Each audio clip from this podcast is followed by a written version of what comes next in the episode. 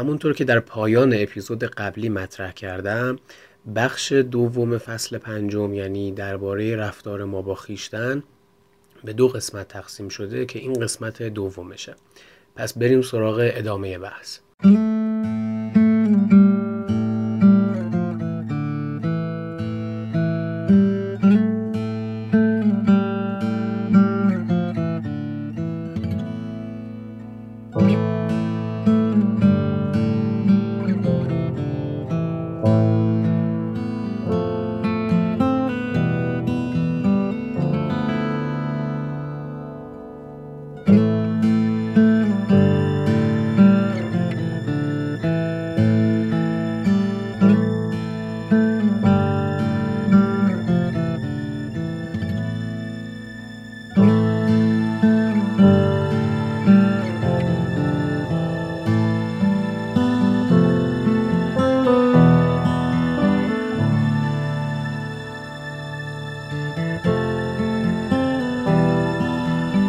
از اینجا قشنگتر میشه.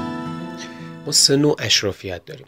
اشرافیت موروسی و طبقه اجتماعی اشرافیت پول و اشرافیت فکری. از بین این سه نوع اشرافیت اشرافیت فکری از همه شریفتره.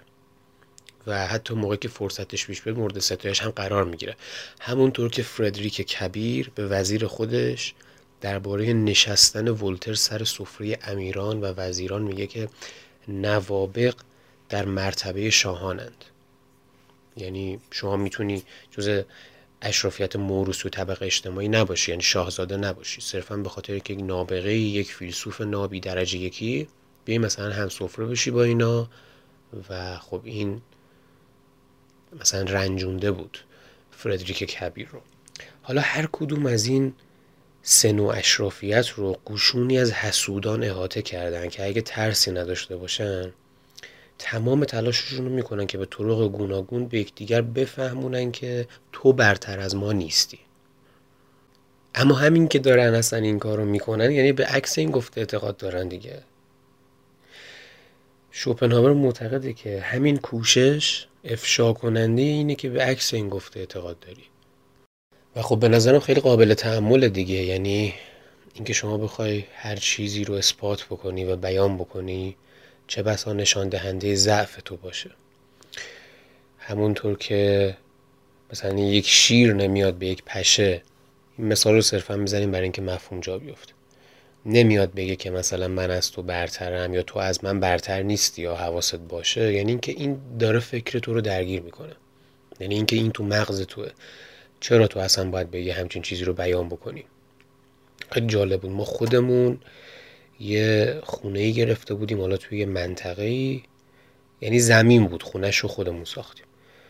بعد ما که رفتیم توی اون زمین یه همسایه‌ای بود که حالا خونش رو زودتر از ما ساخته بود توی اون محوته بعد حالا مثلا رسم و رسوم و آداب همسایه داری حکم می‌کنه که یه سلام احوال پرسی بکنی یه خوش آمدگویی بگی به حال طرف همسایت. قراره که هر از گاهی چش تو چشم هم باشین شاید یه موقع مشکلی پیش بیاد اون یکی به داد اون یکی برسه و حالا این داستانا. طرف اصلا هیچی نشده بود برگشت گفتش که این زمین شما به درد نمی‌خوره. حالا اینش مهم نیست که اصلا به درد نمی‌خوره. اوکی. برگشت گفت زمین من تومنی اینقدر از زمین شما بالاتره. واقعا شاید باورتون نشه یعنی من خودم هنگ کرده بودم. که تو داری چی میگی اصلا؟ بعد من هیچی نگفتم و یعنی هیچ بحثی شکل نگرفته بود اصلا. بدون هیچ مقدمه ای حالا اینو چرا گفتم اصلا؟ برای اینکه اصلا من به اون بحث زمین و ارزشش کاری ندارم. گیریم زمین تو صد پله ارزشش بیشتر خدا تو منم از هر مترش از متراژ ما بالاتره. چرا تو باید در اولین مکالمه بدون اینکه حتی بحثی در این باره شده باشه بیا اینو مطرح کنی؟ انگار که داره این تو رو خفه می‌کنه. این عقده از کجا نشأت می‌گیره؟ این نشون میده که من دارم فرض می‌گیرم که زمین تو از زمین من برتر باشه. اما قطعا ذهن تو از ذهن من برتر نیست. قطعا تو خدا تو من حقیرتر شخصیتت. به خاطر اینکه گفتار تو بیان کنندشه و این همون امریه که شوپنهاور بیان می‌کنه.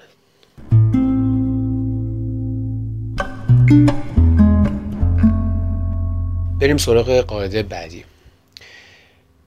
قاعده بعدی بیان می‌کنه که بهتره که ما در هر برنامه‌ای که داریم قبل از اینکه دست به کار بشیم بارها با سنجیدگی تعمل کنیم و حتی بعد از بررسی دقیق همه جوانب کار باز مد نظر داشته باشیم که شناخت انسان دارای کم بوده.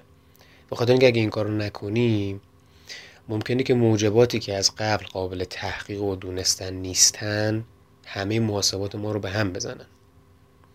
به هر حال شما هر چقدر بخوای کاری رو انجام بدی هر چقدر تحقیق بکنی نمی‌دونم بالا پایین بکنی بسنجی همه جوانب رو مد نظر داشته باشی ممکنه که یه اتفاق ناگواری پیش بیاد که همه محاسباتتون رو به هم بزنه.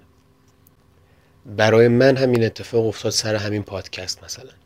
ما خب یه هاستی رو انتخاب کردیم بعد این هاست خیلی هم معروفه هاست RSS اسم خودش RSS بعد این نگفته بود که مثلا پولیه یا شعارش با این صورت بود که مثلا start your podcast for free. ولی خب ما بعدا فهمیدیم که این تاکیدش روی اون استارت هست یعنی واقعا استارتشه که فقط فریه یه اپیزود درس به شما اجازه میده که آپلود بکنی بعد دیگه مثلا باید پول بدی. و خب من همه پلتفرمایی که روشم روی این هاسته. ما با کلی برنامه ریزی و سنجیدگی و تاریخ و فلان و همون جمع شدیم و زدیم که آپلود بکنیم. دیدیم پیام اومد که باید پول بدی هزینهش انقدر برای یه سال. حالا اتفاقات بعدی. که مهم نیست. می‌خوام بگم که یعنی در هر برنامه‌ای که دارید سنجیده عمل بکنید ولی این رو در نظر داشته باشید که به هر حال ممکنه که یک اتفاقی پیش بیاد که اصلا در معادلات شما نبوده. به خاطر همینه که نباید سری به هم بریزیم و رنجیده خاطر بشیم. به هر حال شناخت انسان داره کم بوده و یک سری از مسائل همونطور که شوپنهاور میگه قابل تحقیق و دونستن نیستن. و این جزو اون موارد قرار می‌گیره. از طرف دیگه شوپنهاور بیان می‌کنه که این گونه تحملات همواره وزنه رو بر کفه منفی می‌ذاره و به خاطر همینه که ما وادار میشیم که اگه ضرورتی برای انجام کاری نیست اون کار رو انجام ندیم. یعنی ما اگه وزنه رو بذاریم روی کفه منفی ترازو یعنی همیشه بود منفی مسائل فکر بکنیم خب می‌دونیم که وقتی که وارد هر کاری بشیم یک سری خطرات هست یک سری پیش آمده هست. به خاطر همین اون مسائلی که واقعا ضرورتی نداره بهش دست بزنیم و دیگه بهش دست نمی‌زنیم. و عبارتی که این وسط هست اینه که آنچه را که آرام و قرار دارد نباید به حرکت در آورد چرا وقتی آروم آروم و قرار داره تو بعد اونو وادار به حرکت بکنی؟ اما حالا تصمیم گرفتی و دست به کار شدی و همه چیز به جریان افتاد. اینجا دیگه بیم نداشته باش. درباره کاری که شده خطرات ممکن تمامی اینها اصلا نترس. فکر تو از موضوع منحرف کن و دیگه بهش نپرداز. اطمینان داشته باش که همه چیز به درستی در زمان درست اتفاق میفته چرا که ما از قبلش بررسی کرده بودیم با سنجیدگی تحمل کرده بودیم و امیدواریم. دیگه نباید مدام فکرمون درگیر این باشه که آیا الان این اتفاق میفته الان اونجوری میشه برنامه من به هم می‌خوره و اینا. و یه ضرب مسئله ایتالیایی هست حاوی همین پند که گوته اونو این چونین ترجمه کرده. زین اسب را محکم ببند و بگذار بدود.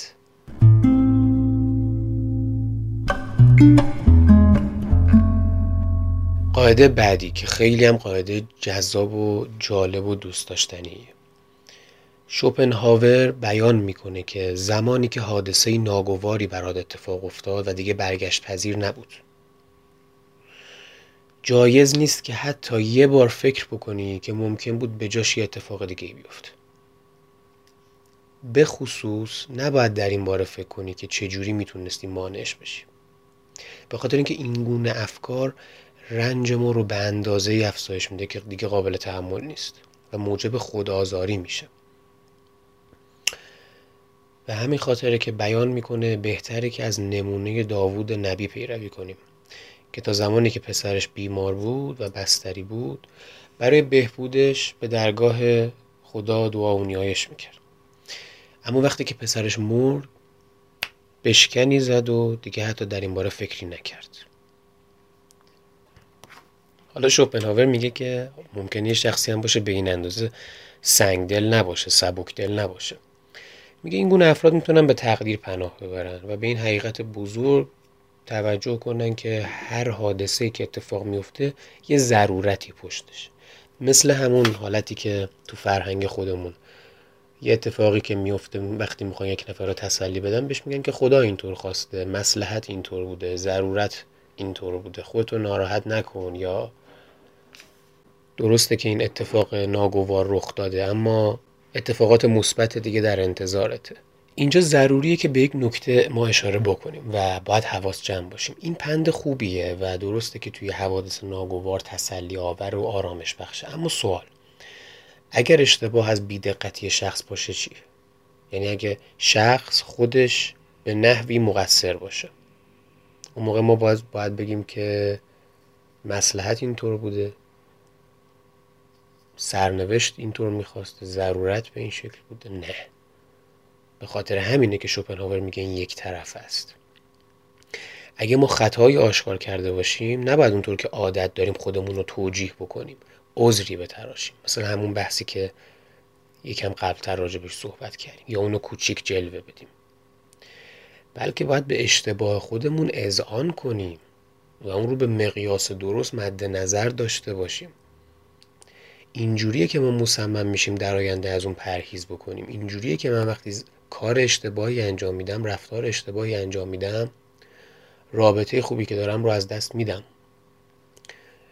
به واسطه کاری که می‌کنم موجب میشم که شخصیت یک نفر خورد بشه قلبش بشکنه. به واسطه کاری که می‌کنم ممکنه یک نفر سلامتیش رو از دست بده یا به خطر بیفته. تمام این اتفاقات ناگواری که مسئولش خود منم نباید موجب این بشه که من توپو بندازم تو زمین سرنوشت.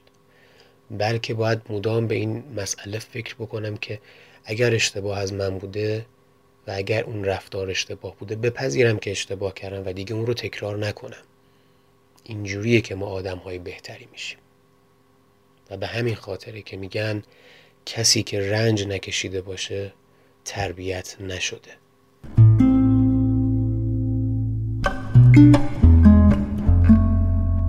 بحث خیلی قشنگی که توی قاعده بعدی مطرح میشه اینه که ما تو همه اموری که مربوط به مسیر زندگیمون میشه باید تخیلمون رو مهار کنیم. اول اینکه باید هوشیار باشیم که کاخهای موهوم نسازیم به خاطر اینکه بهای گذافی دارن و بعد از اندک زمانی فرو میریزن و این موجب افسوس ما میشه. اما افسون بریم باید مراقب این باشیم که با تصویر کردن حوادث ناگواری که فقط احتمال وقوع دارن دل خودمون رو از ترس آکنده نکنیم. یه سری اتفاقات هستن که ممکنه که رخ بدن ممکنه هم از رخ ندن. اما اینکه شما همش بخواین تو تخیل خودتون مدام به اینها فکر کنین این خوب نیست و باعث میشه که ما دلمون آکنده از ترس بشه. و حالا اون چیزی که امکان وقوع داشته صرفا شما به این واسطه داری احتمالش رو قوی تر می‌کنی. یعنی برای خود شما احتمالش قوی میشه. و با همین خاطره که اصلا گرفتار ترس میشی. به خاطر همین بهتره که اون رو که مربوط به مسیر زندگیت میشه رو فقط با چشم عقل و نیروی داوری و در نتیجه با تعمل عینی و فارغ از احساس بنگریم و با مفاهیم صرف به طور انتظایی بررسی بکنیم. تخیل جایز نیست که توی این امور دخالتی داشته باشه.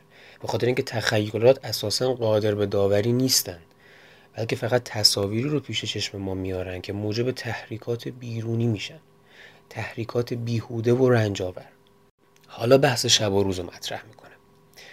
شوپنهاور معتقده که به این قاعده ای که ما گفتیم باید به ویژه در شب توجه کرد.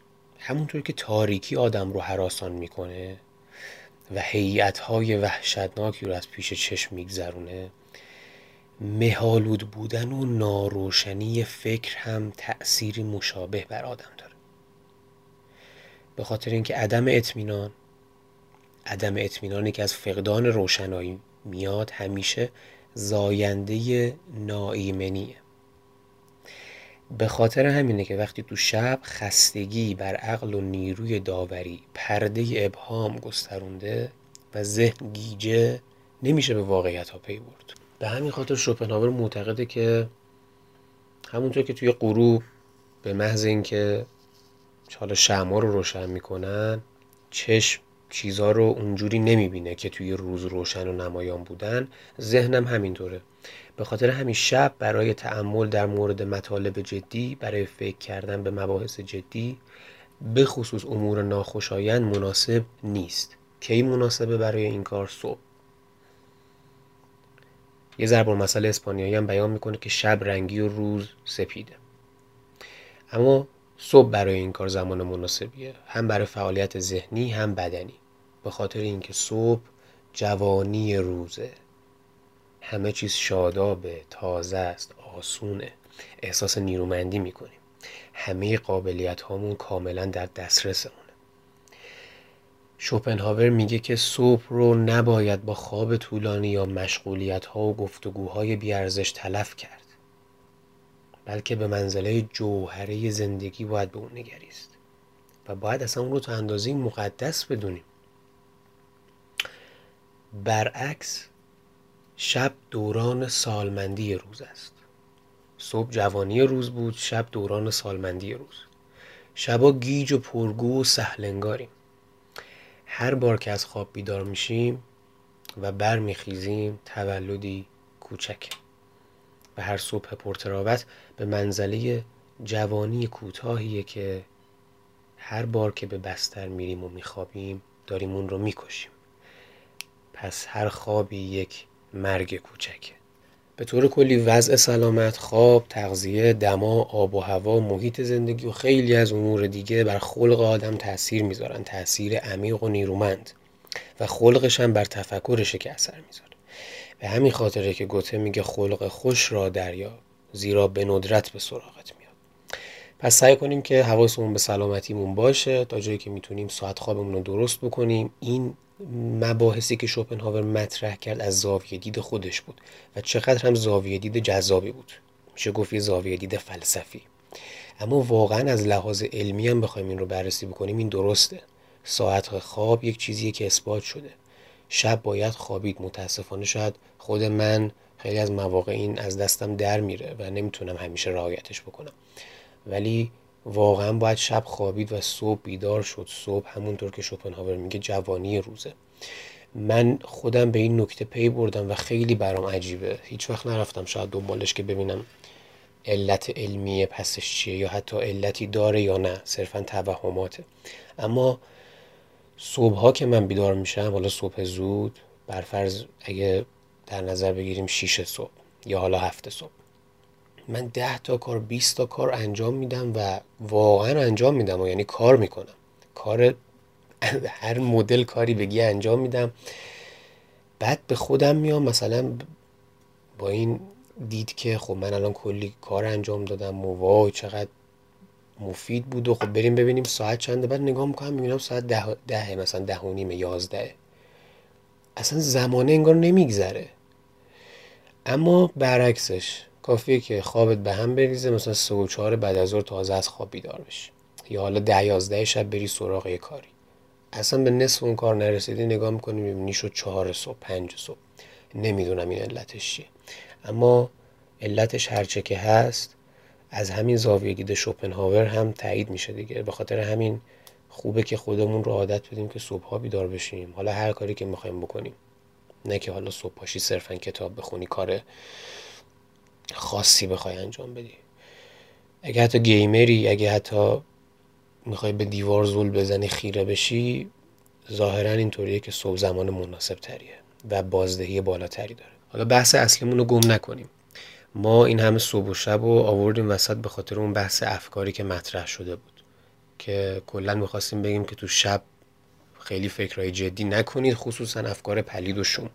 پلید و شوم از منظر شومی اتفاقات ناگوار و این داستان ها حالا شوپنهاور در ادامه میگه مهار کردن تخیلات که قبلا توصیه کردم شامل این میشه که به خودمونم اجازه ندیم که خاطره مصیبت هایی که بر ما گذشته مثل بیعدالتی هایی که در مورد ما اعمال شده ضربه هایی که خوردیم حسادت ها احانت ها بیعتنایی ها رنجش ها و هر چیز دیگه ای زنده بشه و در ذهن ما نقش ببنده. وگرنه بیزاری خشم و همه هیجانات نفرت انگیزی رو که مدت هاست در ما خفته بیدار می‌کنیم. پروکلوس یک فیلسوف نوافلاتونی یه تشبیه زیبا به کار میگه همونطور که هر شهری در کنار اشخاص شریف و برجسته. عرازل و اوباشی هم داره. در هر انسان نیست هر قدرم که اون انسان شریف و والا مقام باشه جنبه های پست و آمیانه طبیعت بشری یا حتی حیوانی وجود داره. حالا ما این عرازل رو نباید تحلیک به قیام بکنیم. حتی نباید اجازه بدیم که از مخفیگاهشون نگاهی حتی به بیرون بیافکنه. یعنی حتی شما نباید اجازه بدون عرازل او باشی که داخل بدنتن بخوام پنجره رو باز کنن صرفا بیرون رو نگاه بکنن. حالا تخیلاتی که قبلتر وصف شد یعنی همون بیعدالتی ها و رنج ها و اینا که گفتیم بهش فکر نکنیم. اینا در حکم سردسته این عرازل او باشن. اگه شما بخواید مدام به اونا فکر کنی و بزرگش کنی سرانجام جوری گسترش پیدا می‌کنن که اختیار آدم از دست خودش میره. برعکس بهتره که هر امر ناخوشایندی رو کاملا پیش پا افتاده در نظر بگیریم و بدون هیجان باش رو برو بشیم. تا بتونیم در حد امکان آسون بگیریم دیگه. و مثال جذابی که خود شوپنهاور بیان می‌کنه اینه که وقتی که اشیا رو نزدیک چشمتون نگه میدارین میدون دیدتون محدود میشه. و جهان از منظر شما پوشیده میشه. همین الان یه مثلا هایلایتر دست منه. اینو انقدر دوبارم نزدیک چشم که خیلی از اجسام دیگه ای که دورو برم هست و نگاه نمی‌کنم. داره محدوده دید من رو تنگ می‌کنه. حالا اون آدم ها و اون اموری که ارتباط بسیار نزدیک با ما دارند هر چقدر اهمیتشون کم باشه توجه و افکار ما رو بیش از اندازه لازم به خودشون مشغول می‌کنن. و افکار و امور مهم رو پس می‌زنن. این یک مشکل بزرگه واقعا. به خاطر همینه که اون جمله معروف هستش که شخصیت شما میانگین پنج نفریه که بیشترین وقت رو باش میگذرونی. یا حواست باشه چه چیزهایی نزدیک به خودته. مدام چه کارهایی داری می‌کنی. و مدام داری به چه چیزهایی فکر می‌کنی. اینا خیلی مهمه. اینا انقدر به ما نزدیکن که مثل اون جسمه که بیش از حد به ما نزدیک شده افق دید ما رو اونا دارن تعیین می‌کنن. پس می‌خوای افق دید والا و ارزشمندی داشته باشی یا یه افق دید بی ارزش که صرفا تو رو تنزل میده به اون ارزش های پست و بیارزش. قاعده بعدی که مطرح میشه میگه که وقتی که به اون چیزی که در تملک ما نیست. یعنی ما مالکیتش رو بر عهده نداریم نگاه می‌کنیم. خیلی آسون این فکر به ذهن ما میاد که چی می‌شد اگه این مال من بود؟ احساس محرومیت می‌کنیم. اما بهتر اینه که به جای اینکه فکر کنیم که چی می‌شد اون مال من بود به این فکر کنیم که اگر آنچه دارم از آن من نبود چه می‌شد؟ منظور اینه که گاهی سعی کنیم به اون چی که داریم جوری نگاه بکنیم که انگار اونو از دست دادیم. این خیلی مهمه و خیلی درسته خیلی درسته. من همیشه میگم اگه توی یه رابطه عاطفی هست عاطفی هستی و می‌خوای بدونی که چقدر مثلا اون آدم برات مهمه و ارزشمنده به این فکر کن که از دستش دادی و دیگه نداریش. ببین چه حسی به دست میده. ممکنه شما حتی توی رابطه بیزینسی باشی ها. یعنی یک حس خیلی خوبی به رئیس داشته باشی به کسی که بالا سمت بالاتری از تو داره و ممکنه حتی به تو امر و نهی می‌کنه ولی تو خیلی دوستش داری خیلی قبولش داری. می‌تونه یه رهبر فوق العاده باشه می‌تونه در برهه‌ای تو رو نجات داده باشه از زندگی می‌تونه همیشه اینطور بوده باشه که تو رو ساپورت کرده. حتی تو ممکنه لحظه ای فکر کنی که رئیست رو هم از دست بدی بسیار پریشون بشی. با خاطر همین هر آن چیزی رو که در اطرافتون داریم و در زندگیتون داریم بیاین یه لحظه به این فکر کنیم که از دستش دادیم و دیگه نیست. یعنی همیشه سعی کنین گوشه ذهنتون این رو داشته باشید. حالا هر چی که می‌خواد باشه. ثروت سلامتی دوست فرد محبوب زن فرزند اسب یا حتی سگه اما چرا ما اینو میگیم؟ به خاطر اینه که غالبا بعد از اینکه چیزی رو از دست میدیم قدرش رو می‌دونیم. وقتی بود نفهمیدم چی بود. وقتی رفت فهمیدم که چی رفت. اگه به همه اون چه که داریم طوری نگاه بکنیم که توصیه کردیم اول از اینکه از داشتن اونا بیش از پیش خورسند میشیم. و دومی که سعی می‌کنیم به هر نفع که ممکنه مانع از دست دادن اونها بشیم. یعنی ثروتمون رو به خاطر نیندازیم دوستانمون رو خشمگین نکنیم همسر خودمون رو به وسوسه نندازیم که وفای خودش رو از دست بده و مراقب سلامت کودکانمون باشیم و هر مثال دیگه ای.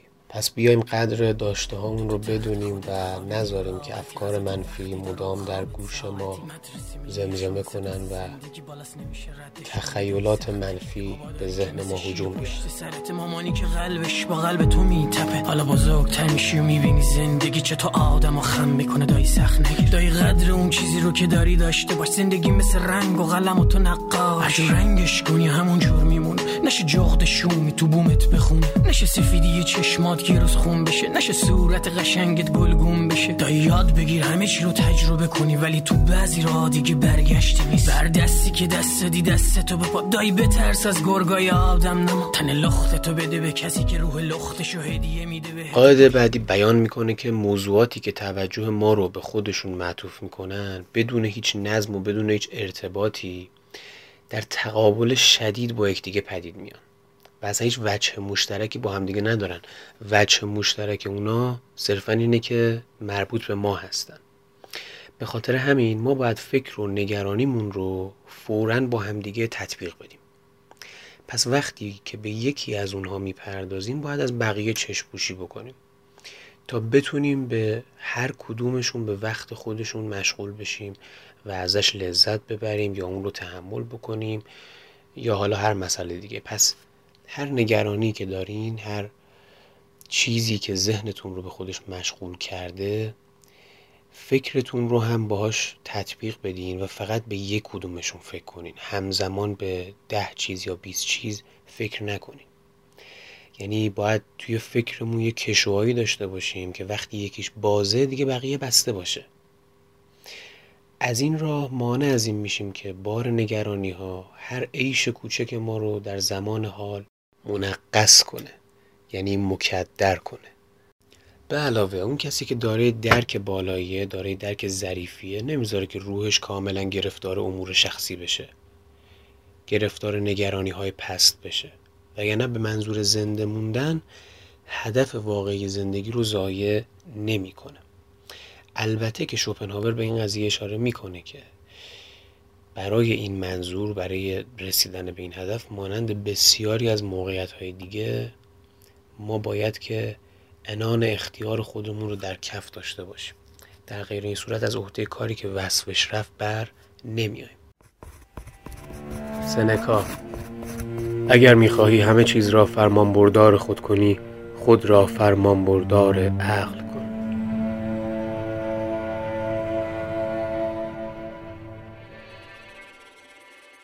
قاعده بعدی. باید برای آرزوهای خودمون حدی قائل بشیم. هوسهامون رو مهار کنیم و خشممون رو به بند بکشیم.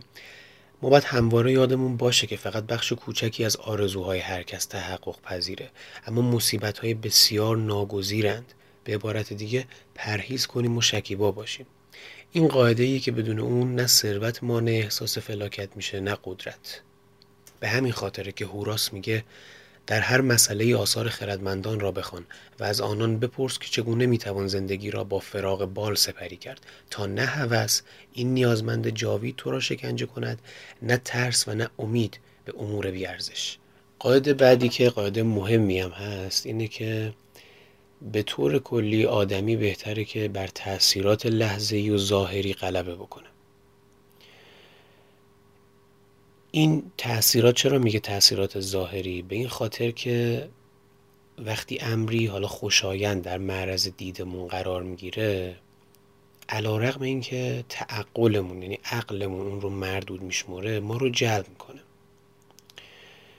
به اصطلاح ما رو گول می‌زنه. این به این خاطره که مستقیما داره از چشم ما ورود پیدا می‌کنه و در برابر چشمانمونه.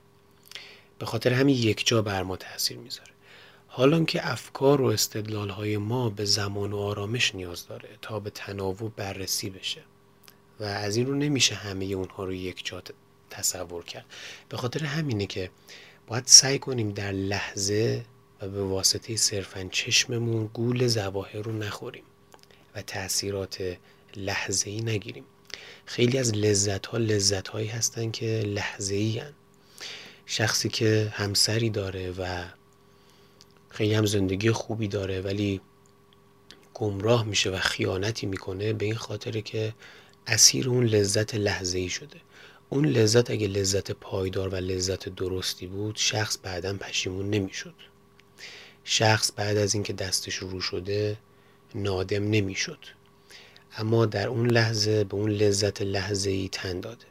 حالا لذت لحظه ای توی همه دستبندی ها به همه شکل هست. مهم اینه که یعنی اصلا یکی از رازهای موفقیت به نظر من اینه که ما بتونیم خودمون رو کنترل کنیم در برابر این لذت های لحظه ای حتی این در مورد بدن هم صدق می‌کنه. ما گفتیم باید سلامت باشیم دیگه. خب من خودم به شخصه به تناسب اندام خیلی اعتقاد دارم. و همونطور که در اپیزودهای اولیه هم بهش گفتیم بهش پرداختیم عقل سالم در بدن سالم بماند که حالا جدا از سلامتی به شما اعتماد به نفس و جذابیت و همه اینها رو هم میده. اما بحثی کسی اینه که تو بدن همین صادقه یعنی نسبت به سلامتی هم صادقه. شما زمانی که می‌خوای یک هیکل خوب داشته باشی یک هیکل متناسب و سلامت داشته باشی باید در لحظه از خیلی از لذتات بگذری. زمانی که توی مهمونی میری یا خونه خودتی شیرینی تعارف می‌کنن وسوسه میشی چیپس و پفکی بخوری نوشابه بخوری رژیم تو به هم بزنی. اینها همه اون لذت لحظه ای است. شخص با خوردن اون چیپس و پفک و حالا نوشابه در لحظه داره اون لذت رو کسب می‌کنه. اما اون شخصی که میاد اینا رو بر خودش محروم می‌کنه. برای یه هدف والاتر درسته که در لحظه از اون لذت محروم میشه. اما در آینده و در دراز مدت به یک لذت عمیقتری می‌رسه که حالا ارزش این زمان و اون لذت های لحظه ای که از دست داده رو داشته. این ارزشمنده. پس ما باید تا می‌تونیم لذت ها رو دستبندی بکنیم حواسمون بهش باشه و اگر می‌خوایم حالا لذت درستی رو انتخاب بکنیم این لذت لحظه ای نباشه ظاهری نباشه. گولمون نزنه. لذت های عمیقی باشه که به واسطه اصولی زندگی کردن در دراز مدت بهش دست پیدا می‌کنیم. و این لذت ها انقدر زیبا و دلنشینن که اصلا جایگزین ندارن. اما حالا که بحث سلامتی شد از همین گریزی بزنیم به قاعده بعدی. شوپنهاور میگه که توی فصل دوم تاکید کردم که سلامتی به منزله نخستین و مهمترین عامل سعادت برای بشره درستم میگه. اپیزود دوم ما در فصل آنچه هستیم به طور کامل به این مسئله پرداخت. حالا میگه درسته که تاکید کردم و این همه سلامت و ستایش کردم ولی لازمه که چند تا قاعده کلی رو هم بیام در اینجا مطرح اولین چیزی که میگه اینه که روش تقویت بدن اینه که به هنگام سلامت یعنی وقتی که سالمیم همه چی اوکیه کل بدن و جز جزش رو به شدت به کار بگیریم و بدن رو عادت بدیم که توی شرایط نامساعد مقاومت کنه. همون کاری که ما تو ورزش انجام میدیم. اما وقتی که مریض شدی و نشانه ای از بیماری حتی چه در کل بدنه چه در عضوی از اون پدیدار شد باید عکس این روش رو در پی بگیری و همه جور خودتو از هر کاری معاف بکنی و به تیمارش بپردازی به درمان خودت بپردازی. به خاطر اینکه اون رو که ضعیف شده نمیشه تقویت کرد. ماهیچه به واسطه کار کشیدن شدید ازش تقویت میشه قوی میشه. اما این هم در مورد اعصاب صدق نمی‌کنه. به خاطر اینکه عصب در اثر استفاده شدید ضعیفتر میشه. پس میشه که ماهیچه ها رو با تقلای مناسب ورزش داد اما اعصاب رو باید از هر گونه کار طاقت فرسا در امان نگه داشت. یعنی چشم رو از نور شدید مثلا از به ویژه باستاب نور از فعالیت به هنگام غروب و نگاه کردن ممتد به اشیا خصوصا اشیاء بسیار کوچک اینا همه باید حواسمون باشه. اجتناب باید بکنیم. همچنین گوش از شنیدن صداهای بسیار بلند باید حفظ بشه در امان باشه. مغز رو از فعالیت های اجباری بیوقفه یا نابهنگام باید معاف بکنیم. و حالا بیان می‌کنه که به هنگام گوارش مغز رو باید به حالت استراحت گذاشت. به خاطر اینکه همون نیروی حیاتی که در مغز فکر رو تولید می‌کنه در دستگاه گوارش هم فعالیت داره.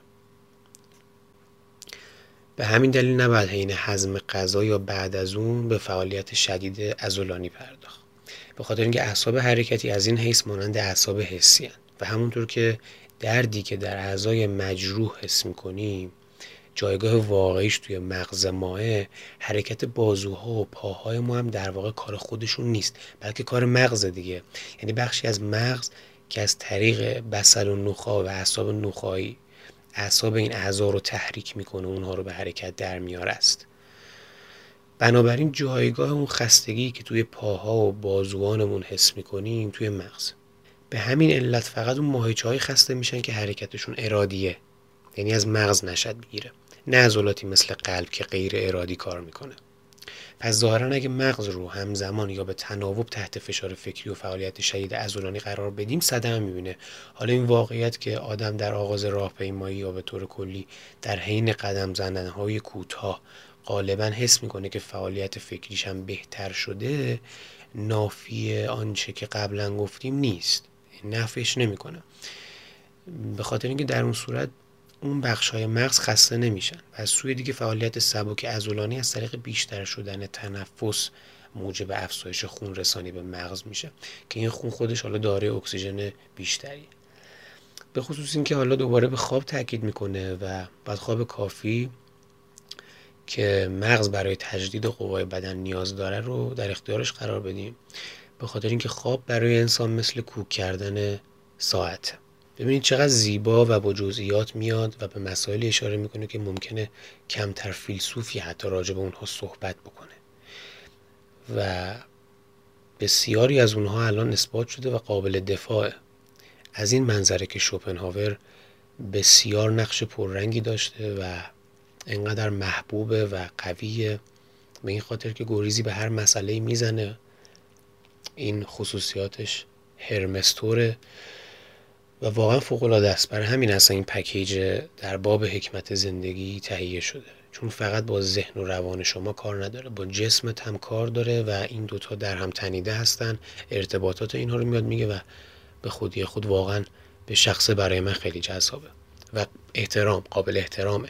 به این خاطر که شخصی که اینقدر به ورزش به تحرک به عضلات در کنار ویژگی های برتر شخصیتی و ذهنی بها می‌داده و ارزش قائل می شده حال در راستای صحبت های راجب خواب بیان می‌کنه که خواب زیاد هم اطلاف وقته و باز اون قلم پرقدرت خودش رو به همراه زرافت های ادبی به نمایش می‌ذاره و اذعان می‌کنه که علت این اینه که هر چقدر که به کمیت اضافه بشه از کیفیت کاسته میشه. و در نهایت بیان می‌کنه که بهتره که عادت کنیم به نیروهای ذهنی خودمون کاملا به منزله کارکردهای فیزیولوژیک بنگریم و مطابق این نگرش باشون رفتار کنیم. همون بحث جسم و ذهن رو داره میگه. یعنی عقل و بدن. به موقع اونها رو به فعالیت واداریم چه بدن چه مغز و به موقع بهشون استراحت بدیم. باید به یاد داشته باشیم که هر آرزه بدنی هر ناراحتی و اختلال در هر بخش بدن بر ذهن ما تاثیر می‌ذاره. شوپنهاور معتقده که رعایت نکردن این توصیه ها باعث شده که خیلی از آدمای نابغه و دانشمندا و شاعرای انگلیسی زبان محبوبی که اسمشون رو هم می‌بره که تعدادشون کم نیست در حتی سن 60 سالگی کنزهم بشن ناتوان بشن یا به درجه بلاحت نزول کنن. علت این رو چی می‌دونه؟ به این, می‌دونه که این شاعرها در زمان خودشون محبوب بودن معروف بودن حالا به جایگاهی رسیدن. اینها دیگه اومدن مثلا نویسندگی و شاعری رو تبدیل به تجارت کردن و برای پول می نوشتن به خاطر همین دیوانوار فعالیت می کردن. و شما وقتی دیوانوار فعالیت می‌کنی حواست نیست که این کار طاقت فرسا که داری از جسمت می‌کشی تاثیرش رو روی ذهنت هم می‌ذاره. حتی در آخر بیان می‌کنه که اگر کسی از نیروهای خودش در خدمت به ونوس الهه عشق هم زیاده روی کرده باشه سرنوشتی جزین نخواهد داشت.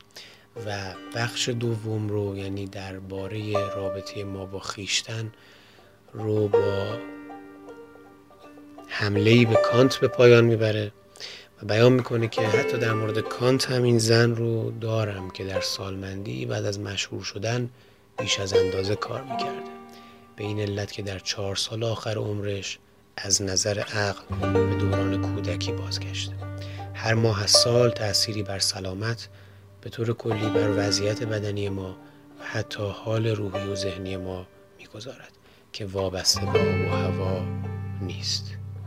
همینجا بخش دوم فصل پنجم یعنی درباره رابطه ما با خیشتن به پایان می‌رسه. بهترین رو براتون می‌خوام. کلی مراقب جسم و عقل خودتون و رابطه خودتون با خودتون باشید. فعلا خداحافظ.